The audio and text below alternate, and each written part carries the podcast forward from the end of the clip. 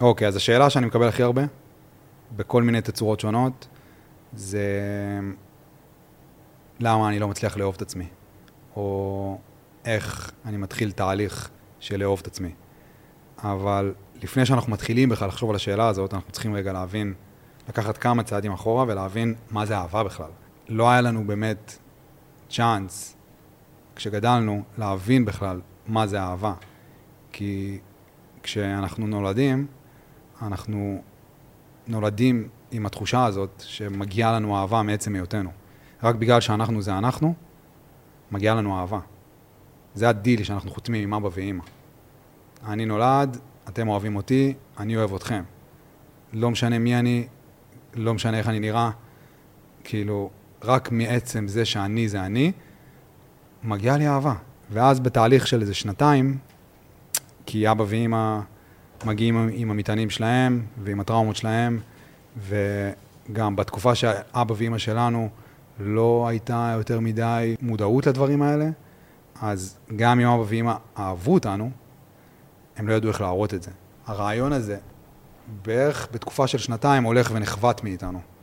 כי אבא ואימא מתנים לנו את האהבה. כי אם אני ילד טוב, אז אני מקבל אהבה. אם אני ילד לא טוב, אז אני מקבל עיניים מאוכזבות, או עיניים רעות, או צעקות, או מכות. ברגע שזה קורה, אז בעצם קורים שני דברים. הדבר הראשון זה שאנחנו מאבדים את הקונספט. כאילו, בתור ילד בן שנתיים, אני מאבד את הקונספט של מה זה אהבה, באותו רגע. אני לא יודע מה זה אהבה. כי עד עכשיו, אהבה הייתה מעצם היותי. רק כי אני זה אני, אוהבים אותי. מאותו רגע שההורים, וזה תהליך, כן? זה תהליך של שנתיים, זה לא קורה ביום. אבל זה עוד צעקה ועוד צעקה ועוד עיניים מאוכזבות ועוד עיניים רעות, וזה פשוט כאילו בתהליך של, של שנתיים, אני מבין שיש בי חלקים שלא מגיעה להם אהבה. ואז באותו רגע אני מאבד את הקונספט של מה זה אהבה, כי אהבה הרי זה מעצם היותנו. אהבה זה ללא גבול וללא תנאי, זה אהבה. זה ההגדרה של אהבה. אם יש תנאי, זה לא אהבה, זה ההפך מאהבה בעצם, באיזשהו מקום. אז כילד אני מאבד את הקונספט של מה זה אהבה, זה דבר ראשון. וזהו, וזה for life. כאילו, אנחנו לא יודעים מה זה אהבה בתרבות שלנו, ברמה התרבותית, כי איבדנו את הקונספט של מה זה אהבה איפשהו בגיל שנתיים. זה קודם כל. הדבר השני שקורה, כדי שאני לא אצטרך לספר לעצמי את הסיפור שילד בן שנתיים, שלוש, הכי מפחד לספר לעצמו. שהוא לא יספר לעצמו את הסיפור שהוא בעצם לא יכול לספר מרוב שהוא מפחיד. של ללכת, לישון, לסגור את האור בחדר, לשים את הראש על הכרית ולספר לעצמו את הסיפור שאבא ואימא לא אוהבים אותי. כדי שאני לא אצטרך לספר לעצמי את הסיפור הזה, אני מתחיל לבנות אסטרטגיות בתוך עצמי. כילד בן שלוש. לאיך אני הופך את עצמי להיות הילד שאבא ואמא אוהבים. כי הרי, למה הם מביאים לי את העיניים המאוכזבות האלה? או את הצעקות האלה? מלכתחילה. כי יש בתוכי חלקים שהם לא מקבלים, אבל אני לא יכול להשלים עם הרעיון הזה, שהם לא מקבלים חלקים בי, אז אני מתחיל לבנות אסטרטגיות, כדי להפוך את עצמי להיות הילד שאבא ואמא כן אוהבים.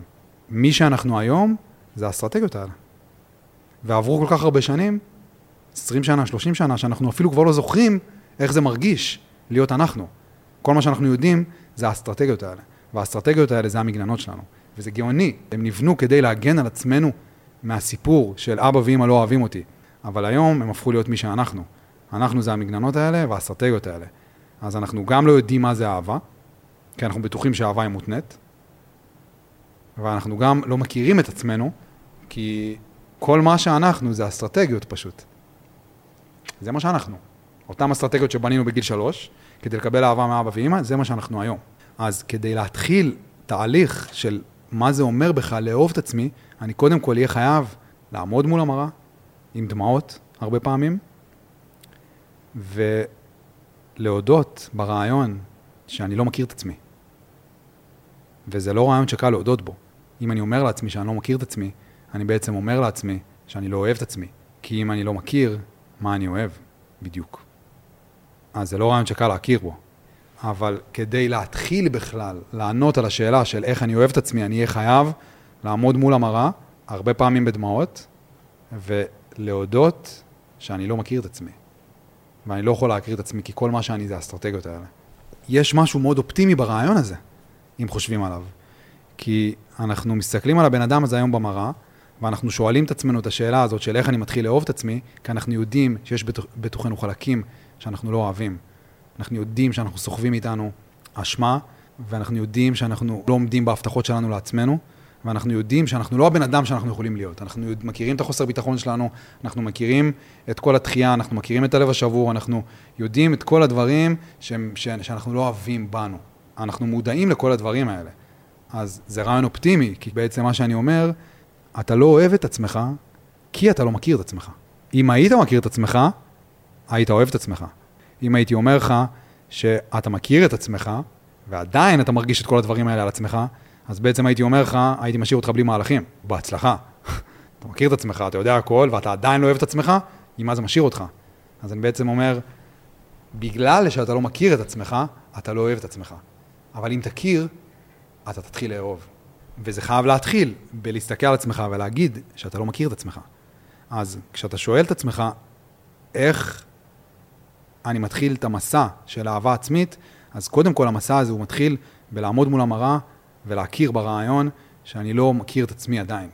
יש בי חלקים שהדחקתי מעצמי. יש בי חלקים שאבא ואמא לא קיבלו.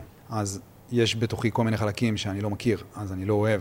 באיזשהו מקום, כל המפעל של החיים שלנו זה ללכת ולחפש את החלקים האלה, את החלקים החסרים, את החלקים שהדחקתי בילדות. זה המסע של ההשלמה בעצם. זה הכי טוב שאלוהים לא נתן לאדם ביום השישי. כשאלוהים ברא את העולם, בבראשית פרק א', כל דבר שהוא ברא הוא אמר עליו כי טוב. ביום השישי הוא ברא את האדם. ורק על האדם הוא לא אמר כי טוב. ומאיך שאני מבין את זה, הוא בעצם אמר לאדם, לך תמצא את הטוב שלך בעצמך. זה המפעל. עלינו להשלים עם עצמנו. לא משנה מאיזה מסורת אנחנו מגיעים, לא משנה אם אנחנו באסלאם, או בבודהיזם, או ביהדות, או בנצרות, הם הסתכלו על אותה דאטה, והם הגיעו לאותה תוצאה. נפרדנו מעצמנו, התנתקנו מעצמנו, ועכשיו עלינו לעשות את המסע הרוחני ולמצוא את החיבור בחזרה. זה בעצם, כאילו, להבנתי, השמע ישראל, אדוני אלוהינו, אדוני אחד. זה כאילו הייחוד שהוא בעצם מבקש מאיתנו לעשות בעצמנו. שאם אנחנו נלך ונמצא את כל החלקים האלה שאנחנו לא מוכנים להסתכל עליהם, אז אנחנו נתאחד עם עצמנו ובעצם נתאחד עם היקום ועם אלוהים. וזה קשה, כי יש סיבה למה הדחקנו את החלקים האלה מלכתחילה. היום שאנחנו חושבים על התת מודע שלנו, אז אנחנו כאילו לוקחים את זה כמובן מאליו. שפרויד התחיל לדבר על הרעיון הזה, חשבו שהוא משוגע. מה זה בדיוק תת מודע? מה זאת אומרת שיש בך חלקים שהם מנהלים אותך מבפנים בלי שאתה יודע מהם? אבל כשפרויד התחיל לדבר על זה, הוא ראה את זה כמו בית רדוף רוחות. שכל אחד, כל רוח כזאת, יש לה את הצורך שלה, זה היה הקטע של פרויד. אבל אז בא קרל יונג, וטיפה שכלל את הרעיון הזה. זה לא רוחות פשוט רנדומליות של פרויד, זה מלאכים ושדים. ובשביל קרל יונג, העבודה שלנו היא ללכת ולחפש את השדים ולהסתכל עליהם. זה הרעיון של הצל. שעד שלא נלך ונסתכל על השדים האלה, הם ינהלו אותנו מבפנים. ואלה השדים שהדחקנו בילדות, כי אבא ואמא לא ידעו איך לתת לנו אהבה, רק מעצם היותנו. הם שלחו אותנו למין מסע כזה של חיים שלמים, של ללכת ולחפש את האהבה הזאת באישורים חיצוניים.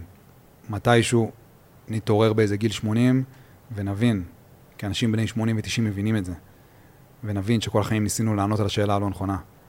ניסינו להביא את האישור שלנו בחוץ בכל דרך אפשרית, אבל זה פשוט היה הילד הפנימי שלנו, שסך הכל עדיין חיפש את האהבה של אימא ואת הגאווה של אבא, כי הם לא ידעו ולא יכלו לתת את זה. המסע הזה מתחיל קודם כל בלהכיר, בזה שאנחנו לא מכירים את עצמנו ושיש בתוכנו חלקים שאנחנו פשוט נצטרך ללכת לחפש.